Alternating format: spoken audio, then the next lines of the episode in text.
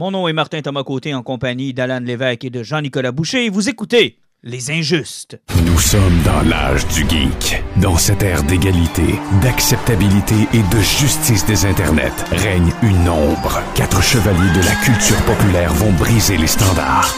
Nul ne sera à l'abri de leurs opinions. En tout temps, en tout lieu, les Injustes.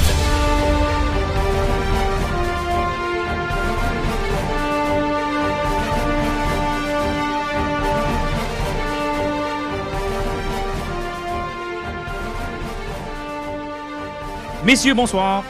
Yo. Bon matin. Bon matin. Sérieux, Jean-Nic? Bon matin? Ah oui, oui. Ouais, on n'est pas obligé de... On sait pas à quelle heure les gens viennent. Ah, c'est sûr. Effectivement, effectivement. Donc, à tous ceux qui nous écoutent le matin, ben, Jean-Nic a pensé à vous.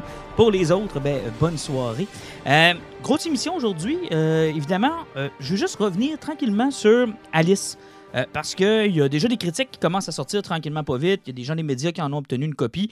Ça a été notre cas aussi. On n'en parlera pas tout de suite parce qu'on a Jake qui va venir faire un tour. On sait juste pas quand. Ça se pourrait que ce soit mardi, ça se pourrait que ce soit dimanche le 7. Peu importe quand ce sera, ça va être une bonne occasion de pouvoir revenir sur le produit. Il y a des chances qu'on l'ait entre les mains. Ça va être à temps pour le lancement dans les librairies. Fait que, tu sais, quand même qu'on ferait notre critique 3 semaines à l'avance puis que vous pouvez pas le lire, moi, dans ma tête, à moi, ça donne pas grand-chose. Bon, exactement. Donc, ça va être bien plus hot de faire la critique en même temps qu'on parle avec un des créateurs. Ben oui, puis en même temps, ben, ça va être plus le fun pour vous d'entendre la critique puis de vous dire, ben, je peux au moins aller le chercher en librairie plutôt que de vous dire, ben, les chanceux, ils l'ont lu, puis moi, ben, faut que j'attende. Ben, de toute façon, là, oui, même si on a pu le voir en PDF, aujourd'hui, on a pu voir en photo là, les boîtes et les livres qu'ils ont reçus. Le format a l'air d'être incroyable. Mais ça a l'air d'être un format un peu plus Black Label. Hein? Je sais pas, ça ressemble un peu au hardcover de Harleen que j'ai. Oui, ben, ça a l'air d'être d'une bonne grosseur. Ça fait que je pense que pour l'art qu'il y a dedans, puis ce que ça leur a représenté, là, ça va être quelque chose de super agréable. Ben, je sais pas pour vous autres, mais moi, en PDF, là, honnêtement, j'aime pas ça. Là.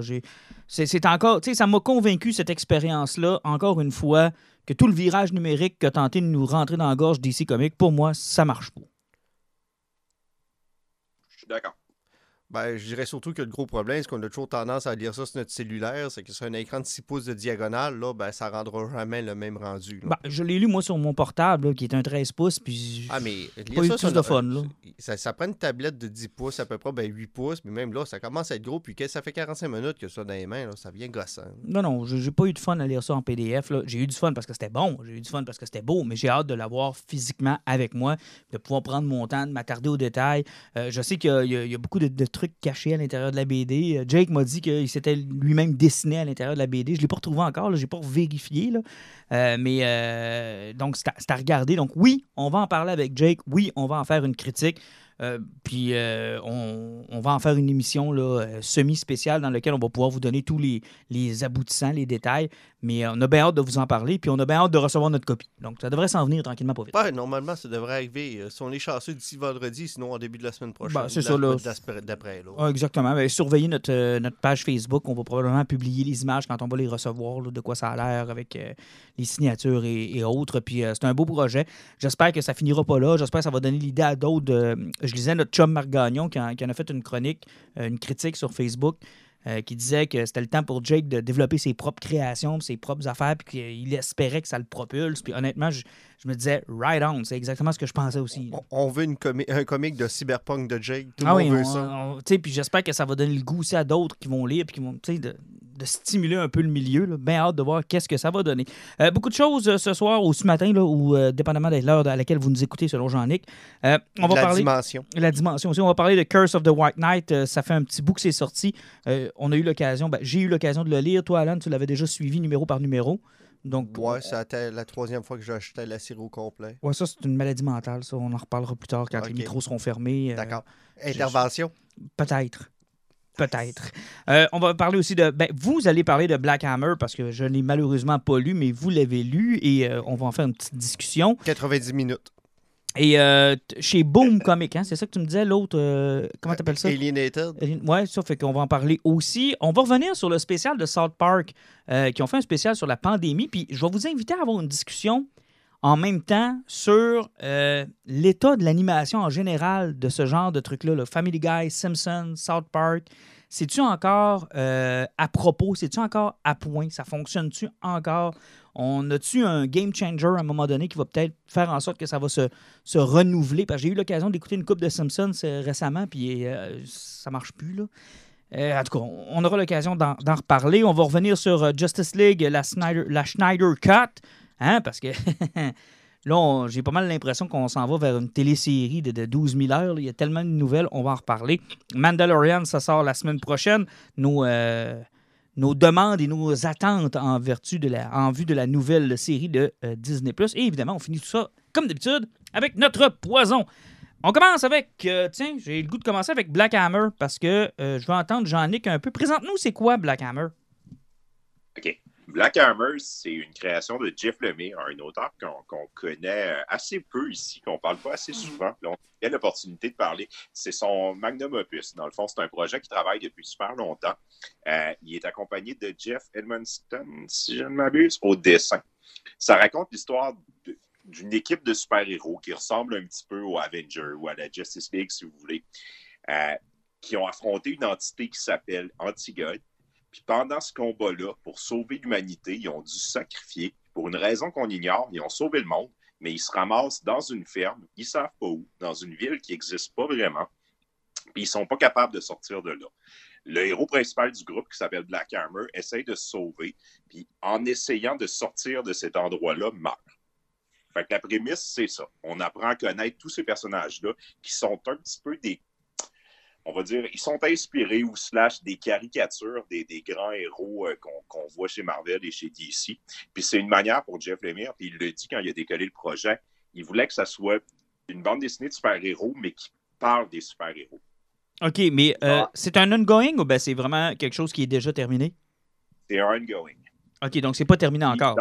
C'est une espèce de anti-Invincible. C'est un peu le contraire d'Invincible. Il cherche à déconstruire et à parler plus de ses personnages plutôt que de remâcher et reconstruire un univers complet comme Kirkman l'avait fait. Puis quand je dis c'est un anti-Invincible, c'est pas une mauvaise chose. C'est rien que là, on s'en va complètement ailleurs.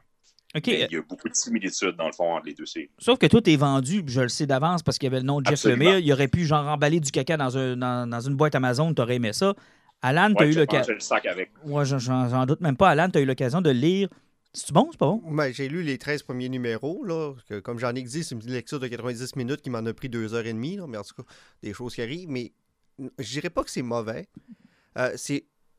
Sauf que je pense qu'il faut prendre le temps de comprendre le projet puis où ce que Jeff Lemire voulait y aller avant de commencer à lire ça. Parce que quand tu commences à lire ça, un des personnages principaux que tu vois, le père de la famille, dans le fond, là, Monsieur Slam, c'est Captain America. Abraham Slam, c'est Captain America. T'as un Martian Manhunter qui vient de Mars, qui est rouge à place d'être vert, qui s'appelle Marx. T'as Mademoiselle Gale, qui elle a dit Shashram à place de dire Shazam. Tout est copié-collé, là. Puis l'antigode, là, ben, c'est Darkseid avec le casque de Galactus. OK. Tout est copié-collé. Là, quand tu commences à lire ça, la première référence que tu fais, si tu connais les Avengers, puis si tu connais Justice League, tu fais comme c'est lâche, c'est vache, c'est juste du copier-coller, puis c'est ben poche. Dans le fond, c'est un Elseworld qui s'est fait refuser, fait qu'il a décidé de changer nom, un genre de Dolorama de super-héros. Parce que c'est à peu près le même principe que The Boys, où à l'époque, où Gartenis était écœuré du genre super-héros, lui il a décidé de bâcher dedans, puis le décalisser à terre, puis vraiment piler dessus, puis le brûler. Jeff Lemire, lui, il a plus voulu humaniser le concept super-héros et les sortir de leur carrière de super-héros puis travailler plus sur le personnage du après. Puis qu'est-ce que c'est? Corrigez-moi, là, c'est quoi? Dans le fond, c'est un love story de super-héros. On les enfermait à quelque part puis on les regarde se parler entre eux autres? Ben non, j'imaginerais plus. T'as-tu écouté la première saison de Doom Patrol? Non, pas vraiment, pas encore. OK, pour les personnes qui ont écouté ça ressemble un petit peu à ça. Ça fait que c'est comme, dans le fond, ce sont pratiquement des has-beens parce que ça a déjà été des héros, mais ils ne sont plus, puis ils sont pognés là. Mm-hmm. Puis tu travailles plus sur le côté psychologique, puis les liens qu'ils peuvent avoir entre eux autres. Donc, tu sais, c'est plus une série emo du super-héros, si on veut. Mais avec la prémisse que tu m'expliques, Jean-Nic, comment ça peut être une ongoing? À un moment donné, ça va toujours bien finir par se régler, là? Ben, je te donne un exemple. Le personnage que Marx, là, le martien, c'est à la fois un extraterrestre, comme le mentionne Manhunter, mais c'est aussi un homosexuel qui est amoureux du prêtre dans la ville où ils sont rendus. OK. Fait que, tu sais, je te laisse imaginer où ça peut se rendre. Après ça, Abraham Slam, lui aussi, a une histoire amoureuse avec une dame qui vit dans cette ville-là. Mais, tu sais, dans le fond, il n'y a pas de super-héros qui existent dans l'univers où ils sont rendus. Fait que c'est comme si Jeff Lemire, dans le fond, son modus operandi, il s'était dit, on va prendre les super-héros, puis comme Alan le dit, on va les sortir de leur terre, dans le fond, où ils sont des héros, puis on va les mettre quelque part où des héros, ça n'existe pas vraiment. Puis là, ils vont être confrontés comme à leur propre démon. Fait qu'un ongoing avec ça, la manière que Lemire l'a fait, t'as l'histoire de ces personnages-là, où ils sont rendus, comment ils vont faire pour s'en sortir, mais t'as aussi tout l'univers qu'il a créé. Parce que, à part eux, là, il s'est mis à écrire des histoires sur... Tu sais, il a fait une timeline. Là, on est genre, mettons, dans les années, je sais pas, 90, mais il y a des super-héros depuis, mettons, 100 ans. Fait que là, il a fait un Black Hammer 1945 qui raconte ce qui s'est passé après la Deuxième Guerre mondiale. Il y a un Black Hammer... Quantum quelque chose qui est comme 200 ans dans le futur. Il y a des ongoing projects sur les sites où ils racontent les histoires de d'autres héros qui ont vécu avant ou des super vilains. OK, c'est publié où, ça, juste pour le fun? Dark Horse. C'est avec Dark Horse. OK, c'est Dark Horse qui ont ça. Mettons qu'on voudrait que quelqu'un nous écoute et dit « Ah, mais ça m'intéresse, il y a combien de volumes à peu près? Là, c'est quelque chose qui va nous coûter la peau du cul ou... » La peau du cul, non. Par contre, il y a quand même beaucoup de volume parce qu'il est en train d'exploser son univers. Donc, la série traditionnelle, en ce moment, ils sont rendus à, si je ne m'abuse, 5 TP, mais il y a peut-être une quinzaine de TP autour qui sont des side stories et des trucs. Sont-ils vraiment nécessaires ou... Non, je pense que c'est juste des crossovers. Comme un des derniers qui fait sortir, c'était Black Hammer versus Justice League. Okay. Tu sais, ça fait que c'est plusieurs séries. Je pense que c'est plus des compléments que de la nécessité, parce que comme Jean-Luc dit, l'important, pourquoi ça peut être un ongoing, si tu prends juste Abraham Slam, qui est le Captain America, lui, c'est un gars qui avait 49 ans de carrière à peu près. Okay. Tu le vois qu'il est rendu à 79 ans, puis il a commencé sa carrière en bas de 30 ans, ça que tu peux en compter du stock. OK, donc, bon, intéressant. Écoute, vous m'avez presque vendu, je sais. Si sérieusement, t'avais-tu l'Umbrella Academy? Non. Ah, c'est parce que ça donne un petit feeling de ça aussi. Mais si t'avais à choisir... Même dans le dessin. Honnêtement, moi, je ferais un mélange. Je prendrais Doom Patrol, je prendrais Avengers, Justice League avec Umbrella Academy, je déboulerais les escaliers avec ça, puis ça pourrait donner Black Hammer. OK, je comprends, mais ça se tient-tu de ça? T'avais-tu besoin de ça ou tu t'es juste dit... c'est juste que tu comprends les référents des personnages. Comme je t'ai envoyé une image à Proviso, ce qui présentait les fils de Darkseid. Mais non, c'était Mr. Miracle. Ouais, Mr. Miracle, ouais, Big Barda. Puis il y a même le chien des Inhumans qui est là, qui se téléporte. Que tu peux comprendre les référents, mais c'est pas important. C'est plus là. Mais je réitère ma question, Alan. C'est-tu une lecture incontournable ou c'est juste si vous avez de quoi à lire, ça peut se lire? Je mettrais pas ça dans l'incontournable. Mais je mettrais ça peut-être pour le monde qui ne trippe pas sur le gros super-héros puis qui s'intéresse quand même aux super-héros. Ou au médium de la BD, tout simplement. Oui, mais tu sais, qui touche aux super-héros. OK. Quand même. Parce que je poserai la question à Jean-Nic, mais il va me dire que c'est un incontournable. C'est un chef-d'œuvre absolu. Et voilà, c'est un chef-d'œuvre absolu. Tu sais, rien de moins. Absolu. Non, honnêtement, j'ai préféré lire Hellboy que ça. OK. Moi, Hellboy, j'ai tellement détesté ça. Je sais que je suis un des rares, là. Je m'excuse. Hey, je voyais pas les yeux à Alan. S'il pouvait me tuer, là. Je vois pas les miens non plus. Je suis pas fier de toi, là. Hey, j'ai essayé, hein. J'ai acheté l'omnibus. Je suis pas capable. C'est dans les inexpliqués comme Watchmen que j'essaie de lire depuis des années puis que je suis juste pas capable parce que je m'emmerde puis que je m'endors dessus à tous les fois. Je sais. Peux-tu parler de quelque chose de positif? Mais il aime écouter le film de Zack Snyder, par exemple. J'adore écouter les films de Zack Snyder. Je capote là-dessus. Hey, je vous ai laissé jaser un peu de Black Hammer. Jean-Nic, tu nous en voudras pas si on jase un peu de Curse of the White Knight? Ben non, puis moi, je vais complémenter avec la série qu'il a faite de Catwoman sur le site. Ah, qui ça? Sean Murphy. Il a fait une série de Catwoman? Il a écrit 2-3 numéros? Ouais, de ces 2 numéros. Ouais, 2 numéros. Dans le ongoing de Catwoman? Ouais. Ah ouais, je savais même pas. Mais pourquoi t'as mis la main là-dessus, toi? Ben, parce que j'ai vu Sean Murphy, j'ai vu il va participer à Catwoman, fait que je suis curieux de lire ça. Moi, je voulais pas lire Curse of the White Knight. Moi, je voulais lire ces 2 numéros sur Catwoman. OK, mais pourquoi tu voulais pas lire Curse? C'est parce qu'il n'est pas encore sorti en TP. Ben oui, il est sorti en TP, je l'ai. Ah, tu le veux pas hardcover, OK, c'est beau, j'ai compris. Ouais, c'est ça, il est en hardcover, puis moi, dans mon cas, je voulais compléter la série avec celui que j'ai acheté chez Urban Comics, qui est en français. Puis j'attendais qu'il sorte parce que la version française est magnifique, encore une fois. Les couvertures sont débiles. Mais là, le problème, c'est qu'elle ne vaut pas le jour de sortir. 45 000 cas en Europe, on dirait que ça, le stock de visière est sorti de là-bas. On me dit que c'est probablement ça. Fait. Mais tu m'as prêté généreusement le TP pour que je puisse le lire. J'avais fait, moi, la première série en single issue. Là, Curse, j'attendais le TP. Je l'ai lu hier. Chris, que j'ai eu du fun. C'est vraiment le fun. Sais-tu pourquoi? Parce que Sean Murphy trippe sur Batman, puis il a la chance d'en écrire, mais libre. Complètement libre. Totalement libre. Totalement libre de faire ce qu'il veut. Mais dans Curse, s'il y a un point négatif, c'est que là, il est tellement libre, il s'est tellement fermé de porte que j'ai peur qu'un peu comme Frank Miller, s'il ressort de quoi, ça soit moins bon parce qu'il y a moins... Tu sais, il a tué du monde, il a changé beaucoup de choses. Tu sais, souvent, là, quand on fait dans l'ongoing de Batman, l'un des gros problèmes qu'on a, c'est que si tu fais de quoi qui shake trop l'univers, tu condamnes souvent un retour au statu quo parce que ça ne marche plus ou tu es arrivé au bout de cette idée-là ou cette idée-là n'a pas réussi. Tu sais, des exemples, je pourrais t'en donner. Tu sais, Damian Wayne, c'en est un qui est bien réussi. Tu as fait un gros shake-up, il a été intégré. Maintenant, on le voit comme une partie intégrante de Batman. Mais il y a d'autres affaires comme, à un moment donné, c'était plus Joe Chill qui avait tué les parents de Batman. Ça, c'était condamné à être révisé. Même à l'époque, il avait présenté Jason Todd.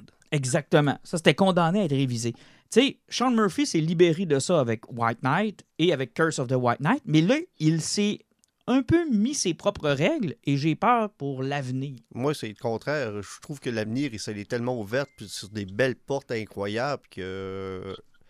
La finale du deuxième volume ne donne juste que des ouvertures sur du grand. D'abord, s'il y a une qualité que Sean Murphy a, ce sont tous les défauts.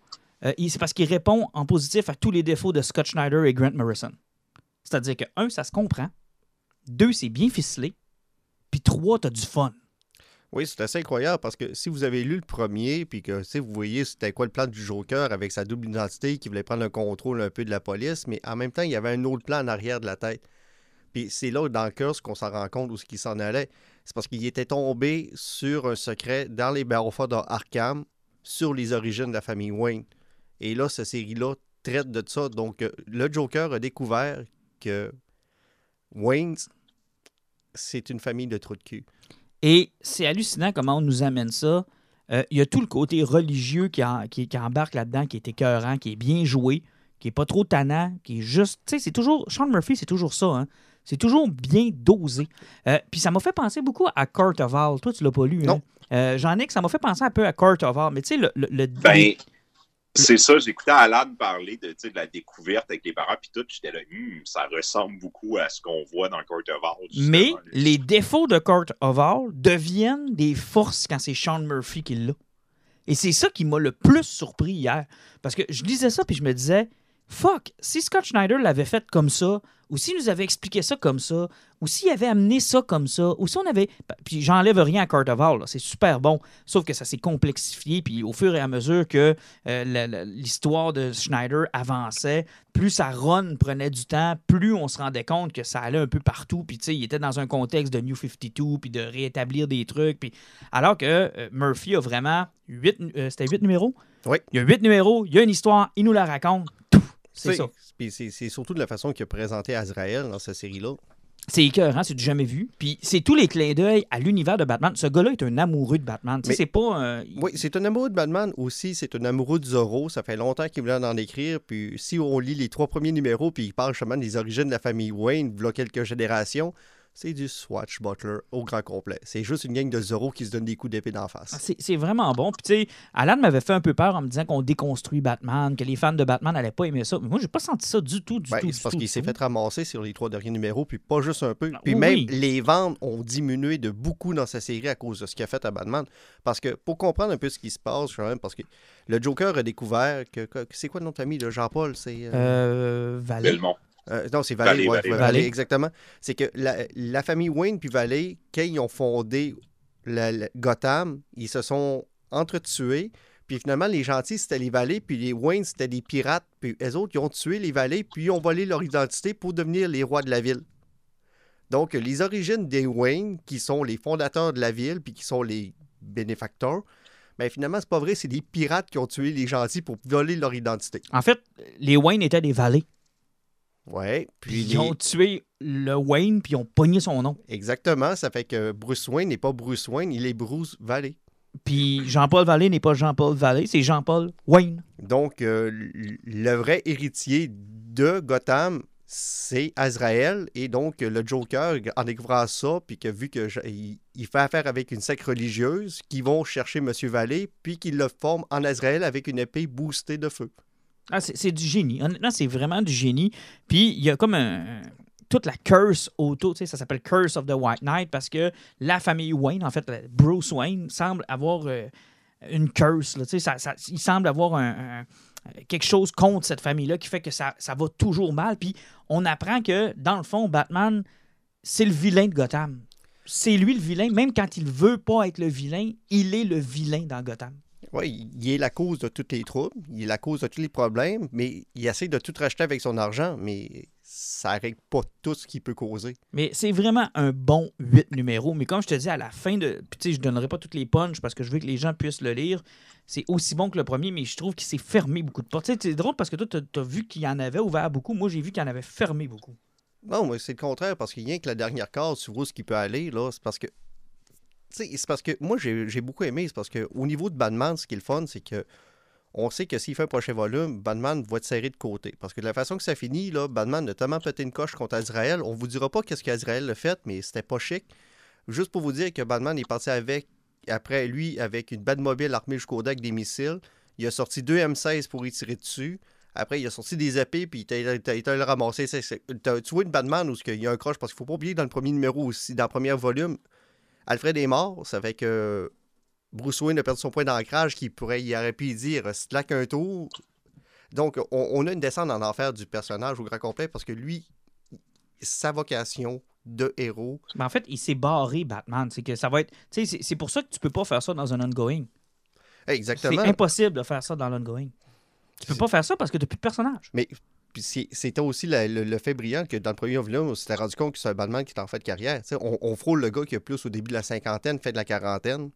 Oui. Donc, c'est plus un héros qui est en fait de carrière parce que il était presque sur le bord d'accrocher sa cape là, dans le premier volume. Effectivement. On a-tu quelque chose de confirmé pour comme une troisième série? Parce que de la manière que vous décrivez, ça a l'air à être comme un genre une descente. Ce sera pas long. Entre-temps, il y a eu le COVID et AT&T. Ça fait que normalement, il est supposé avoir ça, sauf qu'il faut pas oublier que les éditeurs qui étaient à tête de sa série sont tous tombés. Oui, mais à la base, même l'année dernière, quand on l'avait rencontré, il ne savait pas s'il allait avoir un deuxième. Puis je pense, il disait, j'aurais peut-être de quoi raconter si j'ai une bonne histoire. Non, au début, il n'a pas fait White Knight. Quand on l'avait croisé à Québec... Comme vous le racontez, ça semble un deuxième opus. Quand on l'avait rencontré là, à Québec, là, au-dessus de 2 ans, il nous avait confirmé qu'il allait en faire un deuxième. Oui, ça, c'était confirmé qu'il allait en faire un deuxième. C'est juste que le troisième, moi, ce que je te dis, c'est avec les restructurations, on se pose des questions. Mais là, il y a Harleen qui est là actuellement. Il y a une mini-série sur Harley Quinn. Il fait cover. Ah, il fait juste les covers. Mais c'est dans l'univers de White Knight. Je me trompe pas, c'est pas sa femme qui l'écrit. Oui, c'est dans l'univers de White Knight, mais c'est sa femme qui l'écrit. C'est ça, lui, il veillait avec les covers. Mais c'est quand même dans l'univers de White Knight. Oui, effectivement, mais je vois pas comment DC ou même AT&T pourrait se débarrasser d'un gars qui fait du 25 à 50 000 ventes par mois. Oui, mais en même temps, je veux dire, ce gars-là avait des projets. Stéphane Sefjic avait des projets, ils l'ont sauté aussi. Puis pourtant, Harleen s'avait bien vendu. On dirait qu'il y a un shake-up. Stéphane Sefjic, il n'y avait pas un contrat fixe avec DC. Non. Mais il y avait quand même deux autres volumes qui s'en venaient. Sean Murphy a un contrat fixe. Mais il y avait deux autres volumes qui s'en venaient. Tu avais Hailey, qui était supposé être Poison Ivy, puis tu avais Catwoman aussi qui s'en venait. Ah, mais sauf que Stéphane, il y a eu des différents d'artistes. Beaucoup. Puis il s'est tanné. D'ailleurs, il a claqué la porte des éditeurs majeurs, tout simplement. Exactement. On parle pas de la même game, là. Mais dans le cas de Murphy, écoute, je sais pas s'il y aura une suite. Tant mieux s'il y en a une. Moi, j'en prendrais une. C'est sûr et certain qu'il va en avoir une. Moi, j'en prendrais une. Est-ce qu'on a besoin? Je veux voir ce que ça s'en va avec le personnage à la fin. En fait, c'est là qu'on va savoir si il va faire un Frank Miller de lui-même ou si c'est du génie puis il y a encore des bonnes idées puis ça peut encore avancer. Je sais pas si tu me suis, Jean-Nic. Ouais. Mais en même temps, Frank Miller, le problème, c'est que c'est pas tant qu'il a continué puis qu'il s'est encastré lui-même, c'est qu'il a recommencé cette histoire-là 20 ans plus tard puis il a passé d'un auteur hip qui a quelque chose de cool à raconter puis qui est d'avance sur son temps à un un vieux déconnecté qui raconte des histoires qui n'ont plus vraiment de sens. Je pense plutôt que le problème de Frank Miller, c'est toujours qu'il était quelqu'un qui était impliqué politiquement, puis plus il a vieilli, plus son implication politique s'est transmise dans ses pages. Entre autres, mais tu sais, je veux dire, son univers de The Dark Knight, moi je suis plus capable de rien lire là-dedans. Là. Tu sais, je veux dire, passer de Dark Knight Strike Again, là, plus rien à faire avec ça. Là. Non, mais même Strike Again à l'époque avait été mal reçu. Ouais, mais disons qu'ils ont, un peu mieux vieilli que. Tu sais, Master Race, là, c'était vilain, là. Ouais, c'était pas bon. Puis Golden Child, on en parle-tu? T'as oublié de partir un feu avec, d'ailleurs, c'était. Ah, c'était-tu mauvais, ça? Ça avait aucun bon sens. Mais bref, moi, j'en prendrais un autre, mais je vais être.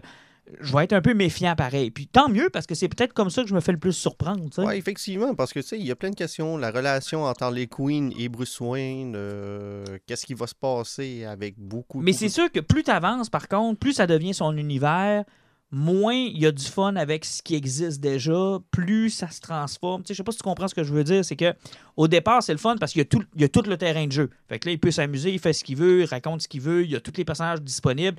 Ben, plus il avance, plus il y a des pions qui tombent, plus il y a des choses qui changent, plus il est victime de sa propre continuité, plus il y a des chances que là, ça devienne peut-être un univers qui est moins intéressant. Mais ça, c'est moi qui pense ça. Là. Wow, tout dépend. Moi, je trouve de la façon qu'en 16 numéros, il a réussi à construire Gotham, la réalité que la ville a. Je trouve que c'est super intéressant. Oh oui. Parce que, tu sais, je pense que, contrairement à beaucoup d'autres séries qu'on peut avoir, c'est qu'on comprend la crise que Gotham vit très bien. T'sais, pourtant, c'est rien que 16 numéros, mais au niveau financier, au niveau criminel, au niveau de la corruption de la police, c'est tellement bien expliqué, c'est tellement bien présenté. Je pense qu'il a construit un univers qui est bien englobé, qui est bien expliqué. Puis que en fait, il vit le même problème que n'importe quelle série qui décolle avec un high, puis que, un peu comme je le dis, qu'il y a un grand terrain de jeu. Tu sais, j'aurais le goût de vous faire le comparatif avec Teenage Mutant Ninja Turtle. Tu sais, les 3 premiers volumes, là, c'est du génie, mais plus ça avance, plus ils se mettent... c'est comme une tour de Jenga. Plus tu mets des blocs, plus les chances que la tour s'effondre... Turtles, il y a un autre problème, c'est que quand on a commencé à décrocher sur certains bouts, c'est justement qu'ils ont voulu qu'ils volaient avec les ailes dans l'espace, qu'ils sont embarqués dans Dimension X. Là, ils ont sorti du cadre qui s'est encadré, mais jusqu'à date, Batman, ça risquera pas d'arriver de Sean Murphy. T'sais, il n'ira pas dans Dimension X. Non, je comprends, mais ce que j'essayais de t'expliquer, c'est plus tu construis ton univers, plus tu montes, plus les chances que ça tombe sont là, pareil. Je veux dire, tu t'attends à rien. Il créait son univers dans le premier, mais il profitait beaucoup de tout ce qui existait, autant au cinéma que dans la bande dessinée de Batman. Puis c'était un peu le charme aussi de ce qu'il faisait. T'sais, il a ramené toutes les Batmobiles qui avaient été faites autant dans les séries animées des années 60 que des films de Burton, même les films de Schumacher. Il y avait ce côté-là où je comprends ce que Martin veut dire. Il est allé chercher dans tout ce qui est Batman, dans tous les médiums, tout ce qui s'est fait dans les 100 dernières années. Mais là, tranquillement, pas vite, en avançant, c'est sûr qu'il se concentre plus sur ce que lui veut faire et sa manière de voir les choses. Puis... Mais à date, c'est pas une critique que je lui fais, là, parce que ça fonctionne à date. Oui, c'est juste plutôt une crainte ou un signal, un drapeau jaune de fais attention, Sean, parce que il faudrait pas que ça devienne... ça s'effondre sur lui-même. Non, mais je pense qu'il ne se rendra pas assez loin pour que ça puisse arriver, parce que j'ai l'impression que le 3e volume risque d'être le dernier. Mm-hmm. Mais comme il dit, il va avoir des projets qu'il va travailler dans son univers, comme la série Darlene et autres. Mm-hmm. Oui, il va pas... Même le one-shot qu'il a fait sur Victor Von Fries, mm-hmm, qui parlait encore du fait que le père de Bruce Wayne, c'était pas un gars, il a pratiquement tué du monde pour réussir à gagner des héritages. Mais en tout cas, on m'a dit dans l'affaire, c'est un maudit bel univers. Dans les 2 volumes qu'on a eus, c'est de la grande qualité, c'est de la belle BD. Pour répondre, Jean-Nic, à tes questions sur les clins d'œil, je vais te dire, qu'est-ce qu'il a fait avec encore le Batman de 1989, la Batmobile de 1989 dans le volume-là, est solide en sacrifice. À rock en sacrifice. Et il a fait 2-3 modifications dessus. Là. C'est rendu un Batjet puis un Batboat aussi, ce Batmobile-là. Ah non, à rock en sacrifice. Là.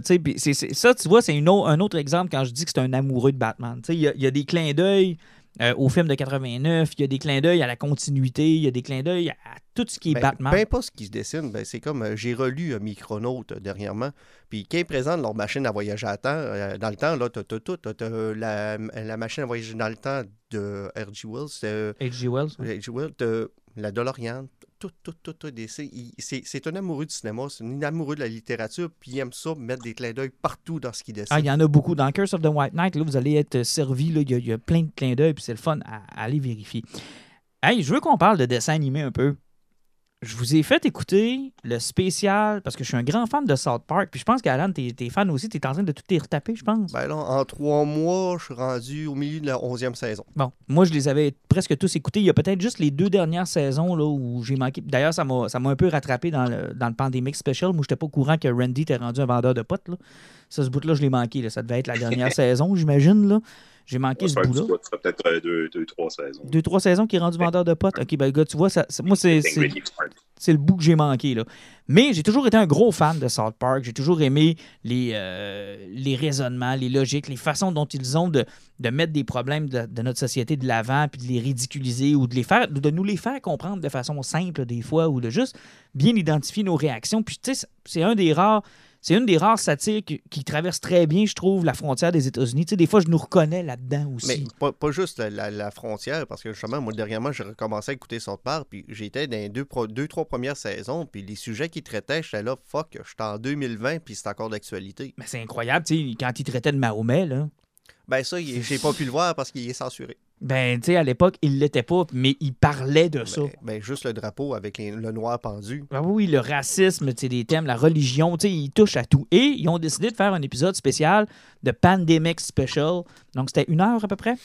Oui, c'est un épisode double, ça va durer 45 minutes. Bon, moi, je vais vous dire que c'est pas le meilleur format qu'avantage South Park. Là. Ils ont eu le même problème avec le film, tant qu'à moi. Le film, moi, je suis un des rares qui a peut-être pas aimé ça. Je sais pas vous autres, là.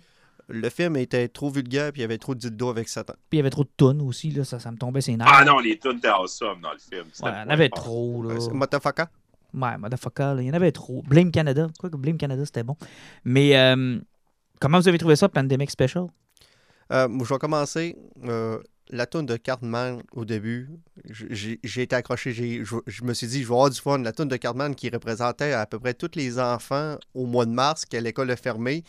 Puis que, oh ben, le flow qui est plus dans sa bulle, qui est asocial, lui, il vivait le rêve total. C'est parce qu'il n'y a plus d'école, plus besoin de voir personne. Tout le monde à distance, plus personne n'a le droit de l'approcher. C'est qu'il prend son bâton, puis approche-moi pas. Puis sa tourne est sublime, sublime. Et après, là, ça a été une descente en enfer. Jean-Nic? Je suis un petit peu d'accord. Je ne dirais pas descendre en enfer. Moi, j'ai bien aimé l'épisode. Par contre, habituellement, ce qui me plaît le plus dans les épisodes de South Park, c'est Randy. J'aime beaucoup ce personnage-là. Par contre, je trouve que dans celui-là, la meilleure histoire, c'était celle des kids. Puis elle est comme mise de côté pour raconter le truc de Randy, qui est, selon moi, c'est un peu pipi-caca. C'est pas très drôle. C'est pas très, genre, tu le vois venir à la première fois qu'ils te le mettent d'en face. Puis ils font comme donner de grands coups de marteau sur leur joke que c'est Randy qui est responsable. Puis, je sais pas, ce côté-là, c'est moins venu me chercher. Puis c'est comme, tu sais, quand même la moitié. Là, c'est peut-être un 20 minutes sur le 45. J'aurais préféré voir les kids à l'école et leur réalité à eux. C'était plus intéressant. Je l'ai réécouté quand vous m'aviez dit sur le groupe que vous n'aviez pas super aimé ça. Et je me suis rendu compte de pourquoi je pense que vous n'avez pas aimé ça. Puis qu'à la limite, moi aussi, j'ai pas de temps à triper. C'est que je pense qu'on avait le droit d'espérer un épisode Cartman. Puis, on a eu un épisode Randy. Ben, ouais. Pas juste le fait de l'épisode Randy, parce que si on y va dans le moment donné qui commence à parler de la pandémie qui est en train d'arriver, puis à un moment donné, ils disent que le patient zéro arrive de la Chine. Et là, tu as Randy qui se rappelle qu'à un moment donné, avec Mickey Mouse, il était faire des deals de drogue. En passant, parenthèse, voir Mickey Mouse qui « Give me more Mandalorian! » Je trouvais ça très drôle. Mais c'est ça, ce qu'elle là, ils sont là-bas, puis que finalement, Mickey Mouse, mon il est dans un bar, puis il voit une chauve-souris, puis il va fourrer, puis Randy fait comme « C'est bien dégueulasse ce que tu dis là. » Il fait comme « Ben là, man, c'est une souris avec des ailes. » T'as jamais fourré une chauve-souris? Et il savait que ça part de ça, de Randy qui fourre une chauve-souris. Et qui en passant, c'est très drôle. Moi, ce bout-là, je l'ai ri. C'est peut-être moi qui est immature, là, mais voir Randy swinguer une chauve-souris, j'ai trouvé ça drôle. Si t'as ri aussi au pangolin, t'as un de ces problèmes. Oui, j'ai ri aussi au pangolin. Je suis convaincu que même ton chat t'a regardé de travers et il a commencé à avoir peur. Il a dû faire Franck aussi qui s'en va de gros là-dessus. Là. Oh, mais écoute, c'est parce que le dessin est tellement absurde. T'as juste Randy avec la voix là, en train de se soigner une chauve-souris. Je m'excuse, mais moi, je trouve ça très drôle. Bon, c'est immature à l'os. Et voilà, c'est que là, ça résume les 40 dernières minutes dans le fond de l'épisode. Puis, tu sais, les flots, j'aurais vraiment mieux aimé ça parce que Stan, dans le fond, il a représenté ce qu'à peu près n'importe qui vit par rapport. Il pense que tout le monde a un problème, mais c'est lui en réalité qui vit le problème à cause qu'il est coupé de tout. Tu sais, ça fait même ça, c'était même pas drôle. À la fin, qu'ils ont essayé de présenter M. Garrison en Trump, que dans le fond, lui, il voulait pas empêcher la pandémie parce que ça tuait les Mexicains. Mais ça, les Mexicains mourraient plus vite que les Américains. Ça fait qu'ils trouvaient que c'est un plan qui était génial parce qu'à la fin, il allait rester plus d'Américains que de Mexicains. Mais ça, j'ai trouvé ça drôle, là. J'ai trouvé ça vraiment drôle. C'est une des bonnes idées de l'épisode. Ça. Écoute, la finale, quand on se demande comment ils vont mettre un terme à cet épisode-là, ça va-tu être avec le vaccin, ça va-tu être avec de l'espoir, puis ils nous font un classique South Park.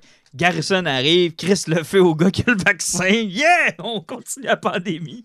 Tu sais, moi, j'ai fait comme... OK, classique South Park, là. Tu t'attendais à...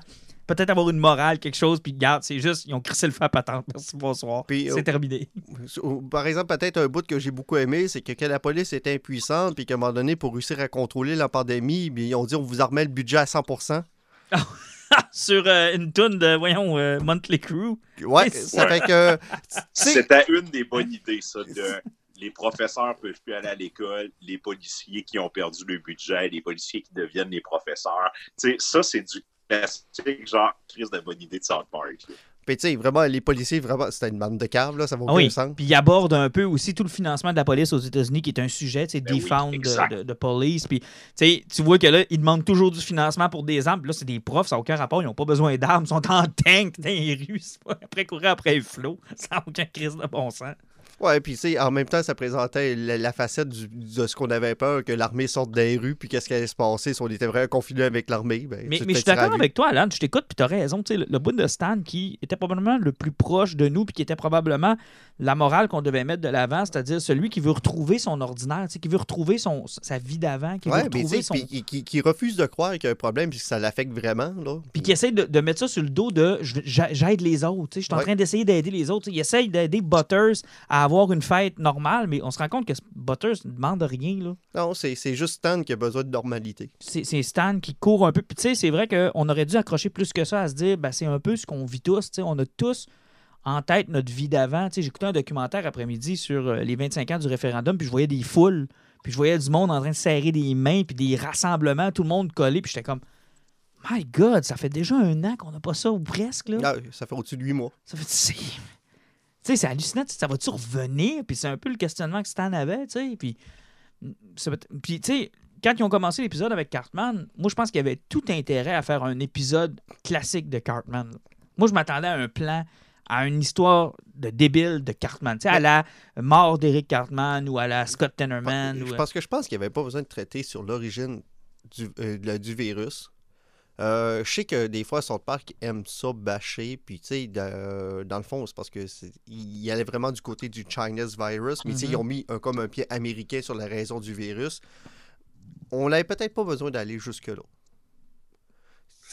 En fait, c'est que c'était pas tant une bonne idée. C'était quelque chose que, tu sais, n'importe qui autour d'une bière est capable. Tu sais, South Park nous ont habitués à beaucoup plus. Puis autant... Je vais dire, tu sais, l'idée avec les policiers professeurs, ça, c'est une tape dans la main, c'est un coup de génie. Randy qui fourre la chauve-souris, éventuellement le pangolin avec Mickey Mouse, tu sais, j'étais là.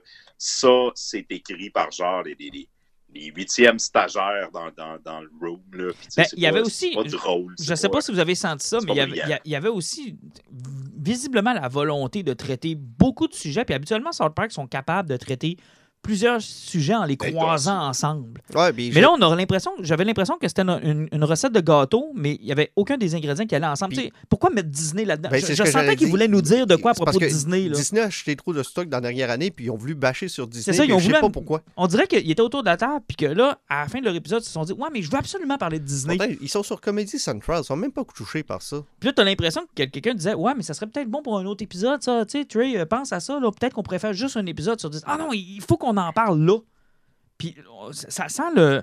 ça sent le sujet qui ne fit pas. Pourtant, si tu l'as comparé Disney, là, hein, Family Guy, l'année passée, il avait beaucoup mieux fait. Oui. Qu'il avait fait les tests sur les shows à la version Disney de Family Guy. Ça avait été fait de façon très brillante. D'abord, Family Guy ne cesse de parler du fait qu'ils sont achetés par Disney, puis c'est très drôle à chaque fois qu'ils le font, là. Mais je sens que ça, effectivement, ils l'ont forcé dans le scénario. Tu sais, genre, on va en profiter pour crisser un coup de marteau d'en face à Disney, tu sais. Je trouvais ça spécial. Oui, c'était pas nécessaire. Puis Cartman, ils l'ont abandonné vite, là. Oui. Une fois que la scène d'intro était faite, là... Tout ce qu'il a fait, c'est qu'il a sorti son bâton de 2 mètres 3-4 fois. C'était fini, là. Puis la prémisse était bonne. Tu te disais, effectivement... Je me rappelle même pas si Kyle servait quelque chose dans cet épisode-là. Non, puis Butters non plus. C'est ce que je pensais tantôt. Je t'avais dit, il sert à rien. Il est là dans les scènes, puis je pense qu'il y a 2-3 répliques. Ça sert à rien. Il y avait de quoi faire avec Butters, mais là, ils l'ont sous-exploité aussi. T'sais, OK, ils voulaient aller à Build-A-Bears, OK? Puis c'est juste ça. Mais on dirait que pendant le 3 ans, pendant les élections, ils ont fait une saison qui suivait les élections américaines. Mm-hmm. Puis ils ont avoué eux-mêmes que c'était leur plus grand regret d'avoir fait ça, à force de vouloir se coller sur l'actualité puis vouloir être toujours sur le sujet direct. Ils se sont brûlés. Il y a un petit peu de ça dans cet épisode-là aussi. Mais... je pense qu'il y a beaucoup de références que on va réécouter ça dans 3-4 ans, puis ça va comme être ouais, ça a mal vieilli. Ben gars, c'est pas ça le problème, là. Présentement, j'ai passé la 10e saison de South Park, celle-là où il a commencé avec la mort de Chef, puis c'est une des saisons qui a été plus détestée. Je l'ai écoutée, puis je l'ai lire sur Internet parce que c'est quoi qui s'est passé là? C'était la saison où chaque épisode, il prenait une personnalité publique, puis il bâchait dessus. T'sais, c'était la saison avec l'épisode où le vachin d'Oprah Winfrey était frustré parce qu'il n'avait pas assez de parce qu'il faisait pas assez de doigté, puis tu sais que le vagin avait un gun à la fin, puis il se suicidait, là. Excusez. Excusez. C'est parce que c'est pas l'épisode où le vagin parle au trou de cul. Oui, puis il parle au téléphone pour réussir au détective, là. Excusez. OK, ben il y avait un public cible, finalement. Moi, j'ai trouvé ça drôle. Excusez. Mais l'épisode où Chef meurt, c'est parce que ça, c'est exactement comme Jean-Nic le disait. Ça, c'est un épisode qui a mal vieilli parce que c'est une chicane entre Trey, Matt et. Comment est-ce qu'il s'appelait celui, Isaac quelque chose. Hein. Quelque chose, là, bon, qui lui était. Scientologue. Ouais, était scientologue. Puis écoute, l'épisode de Tom Cruise, qui est un grand classique de South Park. Là. Papa, Tom Cruise n'est pas sorti du placard. Nous allons envoyer John Travolta dans le placard. Puis à la fin, Sumi! Puis c'est juste des. Il s'appelle tout John Smith. En fait, je pense pas qu'il va mal vieillir parce que il va peut-être devenir, les références seront plus comprises par les gens dans le futur. Mais si tu vas lire sur cette période-là le mouvement, tu es capable de comprendre pourquoi ils ont fait ça. Je suis pas prêt à dire que celui-là va mal vieillir. Moi, je pense que c'est un bon épisode, la mort de Chef. Oui, la mort de Chef, c'est drôle. Oui, c'est drôle. Ils l'éditent, puis ils prennent des phrases. Puis tout ce qu'il veut, c'est mettre son pénis dans les fesses des jeunes enfants. Là. C'est tellement un gros fuck you. Là, ils ont donné un gros rôle. Là, ouais, t'auras pas ma voix. Non, on va réutiliser ta voix sur les autres épisodes. Puis tu veux violer des enfants pendant 22 minutes. Puis on va faire dire à tous les autres tes intentions. C'est tellement innocent. Puis ça nous a donné aussi un épisode où ils ont vargé sa scientologie. Encore, là. Tu sais, puis il avait appelé ça le club des aventuriers ou je sais pas trop, ça n'a pas de bon sens. Non, le club des aventuriers, eux autres, ils font des safaris. Le super club des aventuriers. Eux autres, ils violent des enfants. Ils violent des enfants dans des colonies qui n'ont jamais été violées par d'autres blancs. Oui, c'est ça. Non, ça leur fait faire, ça les garde en jeunesse. Non, c'est tellement innocent. Mais bon, tu sais. J'ai hâte de voir où ils s'en vont avec ça. Moi, j'ai jamais été un fan non plus de M. Garrison en Trump. Là. J'ai toujours trouvé que c'était un peu... c'était un peu, avoué qu'ils savent pas quoi faire avec Trump. Ben, y a-t-il quelqu'un qui sait quoi faire avec lui? Ben, Saturday Night Live s'en est bien sorti. Ouais, c'est Baldwin. Ouais, c'est Baldwin qui le fait, puis honnêtement, c'est drôle.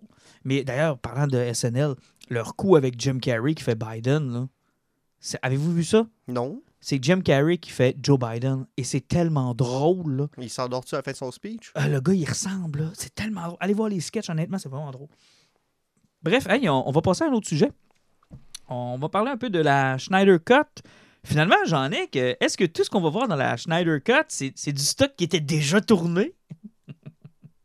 Je l'ai dit depuis le début, non. Je veux dire, un film avant que ça soit trimé, là, ça se peut qu'il y avait genre, mettons, 2h30, 3h de trucs tournés, puis que genre après ça a été trimé, le Whedon est arrivé, il a rajouté ses trucs. Tu sais, je veux dire, il n'y a pas 4 heures de matériel qui était prêt. Là. Mais là, c'est n'importe quoi. Ils sont en train d'en retourner. Puis, là, tu sais, le fait que le Joker revienne, je pense que c'était su. Là, que, il y avait déjà des scènes où il était supposé apparaître. Mais là, je pense qu'ils vont, ils vont ramasser tout ce qu'il y avait puis ils vont retourner une couple de trucs là où ils veulent aller. Tu penses que l'idée de chemin ramener Jared Leto, là, c'est de faire un petit push pour voir si ça vaut la peine de sortir de la version David Ayer? Oui. De Suicide Squad? 150%, c'est la seule raison. Je suis convaincu pourquoi ils font ça. Tu penses? Ben, c'est une réception positive. Ça vaut la peine de retravailler là-dessus puis remettre le 20 minutes minimum qui manquait avec le Joker de Jared dans Suicide Squad. Mais moi, j'étais convaincu qu'avec les commentaires qu'il y avait eu sur sa performance, ce gars-là ne mettrait plus jamais ses cheveux verts, là. Moi, je pensais qu'il était blessé par l'expérience puis qu'il avait détesté son expérience. Non, il n'a pas détesté son expérience. Il a détesté être coupé au montage. Non, mais même ouais, pas coupé. Je veux dire, sa performance était dégueulasse pareil. Là. Elle était super correcte. C'est ce qu'ils ont fait avec le personnage qui n'était pas correct. Puis ils ne nous ont pas donné assez d'exposure. T'sais, moi, je trouve qu'ils jouaient bien puis je trouvais ça intéressant. Ben, ça semblait une side story pas réglée dans le film. C'était un take du personnage qu'on avait rarement vu. T'sais, vraiment un kingpin. T'sais, un gars qui aime l'argent puis qui aime le pouvoir. T'sais, c'était vraiment un gros criminel. Ça pouvait fitter dans cet univers-là. C'est quelque chose qu'on n'est pas habitué de voir du Joker, mais ça faisait du bien parce qu'avec le dernier qu'on avait eu avec Heath Ledger, ça fait du bien de ne pas retomber dans le même concept du Joker. Tu sais, Monsieur K.O. Attendez, là, je vous arrête tout de suite. Là. Vous avez écouté Suicide Squad, là, puis quand vous êtes sorti de là, vous vous êtes dit « Oh, more Joker! » Ben, pourquoi pas? Oui, oui. Moi, je suis sorti de là, puis je m'étais dit s'il y aurait pu en avoir moins, j'aurais été content, là. Ben, il n'y a pas un bon Joker, il y a une multitude de Jokers. Il y en a au moins 3. C'est fascinant avec le personnage. Tu sais, Jared Leto, c'était pas mon préféré, mais j'étais là, c'est intéressant ce qu'ils ont fait avec. Oh, ouais, moi, honnêtement, j'avais vraiment détesté. Moi, j'étais sorti de là, puis je me demandais même pourquoi il était dans le film. Puis, moi, si tu me dis, hey, j'ai une nouvelle version. Ça, c'est le problème. Ouais, mais moi, si tu me dis, j'ai une nouvelle version de Suicide Squad où il y a plus de Joker, là, honnêtement, j'ai même pas le goût d'écouter. Ah, moi, je vais le voir juste à cause de ça. Ah ouais, ça me surprend. Honnêtement, je suis surpris parce que vous me dites... Moi, David Ayer, c'est un cinéaste que j'adore et que je respecte beaucoup. Puis, tu sais, il l'a dit que c'était pas son film, ce qui était sorti. Moi, je serais plus excité de voir son film à lui. Puis, tu sais, je l'ai déjà dit, je suis plus excité par la Ayer Cut que la Snyder Cut. Parce que là, là, on ajoute, oui, le Joker, mais on revient avec Deathstroke aussi. Oui. Mera, donc Amber Heard, a été vue aussi. Ouais, vu qu'elle n'est pas rentrée en prison, elle peut tourner encore des films. Elle peut tourner encore des films, puis visiblement, il y avait plus à voir que ce qu'on avait déjà vu. Chris, on a vu 8 secondes dans le film. Mais c'était comme incohérent. On voyait Aquaman qui allait avoir, qui jasait avec. Ouais, ils ont été obligés de reconnaître ça dans Aquaman. Parce qu'il ne faut jamais oublier que Suicide Squad était supposé de se passer pas au même moment que ça s'est passé quand le film est sorti. C'était un peu confus, hein, parce qu'effectivement, il y avait comme une scène qui introduisait Aquaman, mais qui est tout croche, qui a été un peu repris dans Aquaman. Puis là, le film d'Aquaman, finalement, devait se passer avant Justice League. Il a tellement été long avant de sortir au tournage. Finalement, il se passait après Justice League, donc ça causait un gros problème avec cette séquence-là. Ben, surtout que le costume d'Aquaman n'est pas le même. À la fin d'Aquaman, il devient le roi d'Atlantide. Dans Justice League, il a l'air d'être un gars qui est pas retourné depuis un bout. Quand il va voir Mera, c'est justement de ça dont il parle. Avec Aquaman, il y a toujours le problème. C'est comme le trident. Là. Il n'y a jamais le bon nombre de points. Ouais, je comprends, mais je veux dire, il était même pas roi d'Atlantide. C'est ça que je te dis. Il savait tellement pas où s'en allait. Il savait même pas comment mettre de points. Ils se sont fourrés par tout le temps. Ouais, c'était un peu incohérent. Fait que là, de voir que tout ce monde-là... Mais écoute, il faut bien qu'il remplisse le 4 heures. On va dire ça comme ça. Bon, on n'a pas bien le choix de dire ça comme ça. Hein? Moi, je pense que ça va profiter à des personnages comme Cyborg. Lui, clairement, puis Ray Fisher l'a dit qu'il y avait eu beaucoup de coupures. Fait que, on va revoir là, les scènes où il joue au football puis comment il arrive. Ben, Flash aussi, je pense que Iris était dedans. Là. Oui. Fait que ça, ils vont le remettre aussi. Mais, parce que l'histoire avec son père... Encore une fois, là, oui, il travaille beaucoup là-dessus, mais avec la sortie que le président directeur général a sorti des AT&T cette semaine, là, je me demande là, où c'est qu'il s'en va. Le gars dit formellement que le cinéma va mourir, que les sorties en salle payantes, ça n'existera pratiquement plus, puis qu'il sait pas où s'en va l'avenir du cinéma. Ben, clairement, ça va être le streaming qui l'intéresse, parce que de ce que je comprends, la Snyder Cut, c'est HBO. Parce que lui, de son côté, AT&T, il y a le problème avec les cord cutters, il perd du monde, puis Warner Bros. A droppé de quoi, pas loin de 30%. Mm-hmm. Fait que, ouais, lui... Tu sais, on l'avait pas mis à notre horaire, mais tu sais, James Bond, la grosse rumeur, c'est que là, Netflix puis un autre se battent pour l'avoir. Ouais, sauf que le monde qui sont à la tête de cette franchise-là jusqu'à la date, là, si je vous parle de la famille Brocoli, là, je pense que ça passera pas au conseil. En devoir, Jean-Nic, t'en penses, ça? Si ils se font expliquer qu'ils n'auront pas une scène à faire dans le cinéma puis que ça se peut qu'ils ne sortent pas l'année prochaine, ils vont le streamer comme tout le monde. À moins que la famille refuse. Ouais, ben là, il n'y aura rien que pas de sortie. C'est pas une considération. La famille, là, ce qu'elle veut, c'est de l'argent. Quand tu dis famille, c'est les actionnaires. Là, eux autres, ils vont vouloir de l'argent. Ouais, oui, ça va quand ils vont se faire expliquer qu'ils ne feront pas une crise de scène, là, qu'ils vont faire comme Tenet, là, ça va sortir sur Netflix, mais ça va. C'est triste, pareil. Ah, mais j'ai des gros doutes que ça va arriver, là, parce que... Ben, on verra, là, on verra. J'en suis quasiment à souhaiter que ça arrive. Tu sais, Wonder Woman, j'ai hâte de le voir. Là. Non. Puis l'affaire, oubliez pas une chose non plus, c'est qu'à chaque fois qu'on repousse ces films-là, on les met en compétition avec d'autres films qui sont en train de se tourner. On booste un calendrier que le monde n'auront juste pas les moyens d'aller voir. Tu sais, à un moment donné, là, s'ils sont... Si tu as 52 sorties dans l'année qui sont des gros blockbusters, c'est pas vrai que le monde va se taper 52 fois les voyages au cinéma. De toute façon, là. C'est parce qu'ils ont tellement reporté, on a encore parlé. Regarde, on a eu la preuve, même ils étaient en région, là, le cinéma d'Alma a fermé ses portes là, la semaine dernière. Oui, effectivement. Ça va faire 4 mois qu'ils passent exactement les mêmes films. Il n'y a aucune nouveauté qui s'est ajoutée. Il n'y a rien qui a changé. Ça fait 4 mois que c'est les mêmes films qui sont là. Ils se sont ramassés un dimanche parce qu'il y a eu un client dans toute la journée. On leur a même enlevé des films. Ça a été le cas de La déesse des mouches à feu. On l'a carrément retiré des cinémas. C'est pas joyeux. Puis tu sais, il n'y a pas d'intérêt à y aller. Là. Je regarde l'horaire des fois. Moi, je pensais qu'il allait faire comme au printemps, là, commencer à nous mettre des vieux films. Non, c'était même pas rentable. Non, je comprends bien, mais au moins, moi, je pouvais aller les encourager. Là, je peux même pas y aller. Ouais, parce qu'il y avait 2 personnes qui allaient. Ouais, on n'a pas le bassin de population en région pour que ça puisse fonctionner. Ouais, je comprends, mais là, ils sont ouverts avec 0. Au moins, si tu ouvres avec 2, tu as toujours bien 2. Ouais, sauf que si tu payes, mettons, 30 000$ puis il y a 12 personnes qui vont le voir. Non, je comprends, mais là, il n'y a personne. Ouais, mais le problème, là, ça reste que... Puis, tu sais, moi, c'est pour ça que je le vois comme ça, puis je le vois James Bond sur un service de streaming. Là. C'est qu'en ce moment, les studios, ils ont des films qui sont tournés. Genre, les sommes ont déjà été dépensées. Là. Les acteurs sont payés, les effets spéciaux, ça a été payé. Tu sais, je veux dire, le 250 millions, là, il est déjà payé. Là, ils sont à chercher des stratégies pour se rentabiliser. Une chose est sûre, il n'y a aucun studio en ce moment qui est en train de prévoir son film qui va coûter 500 millions qui va tourner dans 2 ans. Tout le monde est comme, OK, c'est quoi le next step? Comment on peut diminuer le coût? On s'en va de ces plateformes de streaming. On n'en verra plus d'Avengers dans les prochaines années. Même Disney est en train de le penser. Là. Ils vont comme faire, OK, nos personnages, probablement qu'on va les transitionner tranquillement vers Disney+, puis on va faire des séries et des films événements dans lesquels on va mettre beaucoup d'argent, mais on en fera plus 3 par année, puis c'est plus vrai qu'on va s'embarquer sur du 500 millions pour sortir un film qui n'arrivera pas en salle. Là. Bon, mais j'espère que vous avez apprécié Endgame, parce que c'était probablement le Endgame. Moi, je suis convaincu. En ce moment, c'est ça le problème, c'est que les studios sont bourrés de films qui sont tournés, qui lui ont coûté une fortune, puis ils ne savent pas comment les rentabiliser. En ce moment, il n'y a aucun studio qui est en train de penser c'est quoi le gros prochain film dans lequel on met de l'argent. Ils sont pognés avec ceux-là qui sont déjà tournés.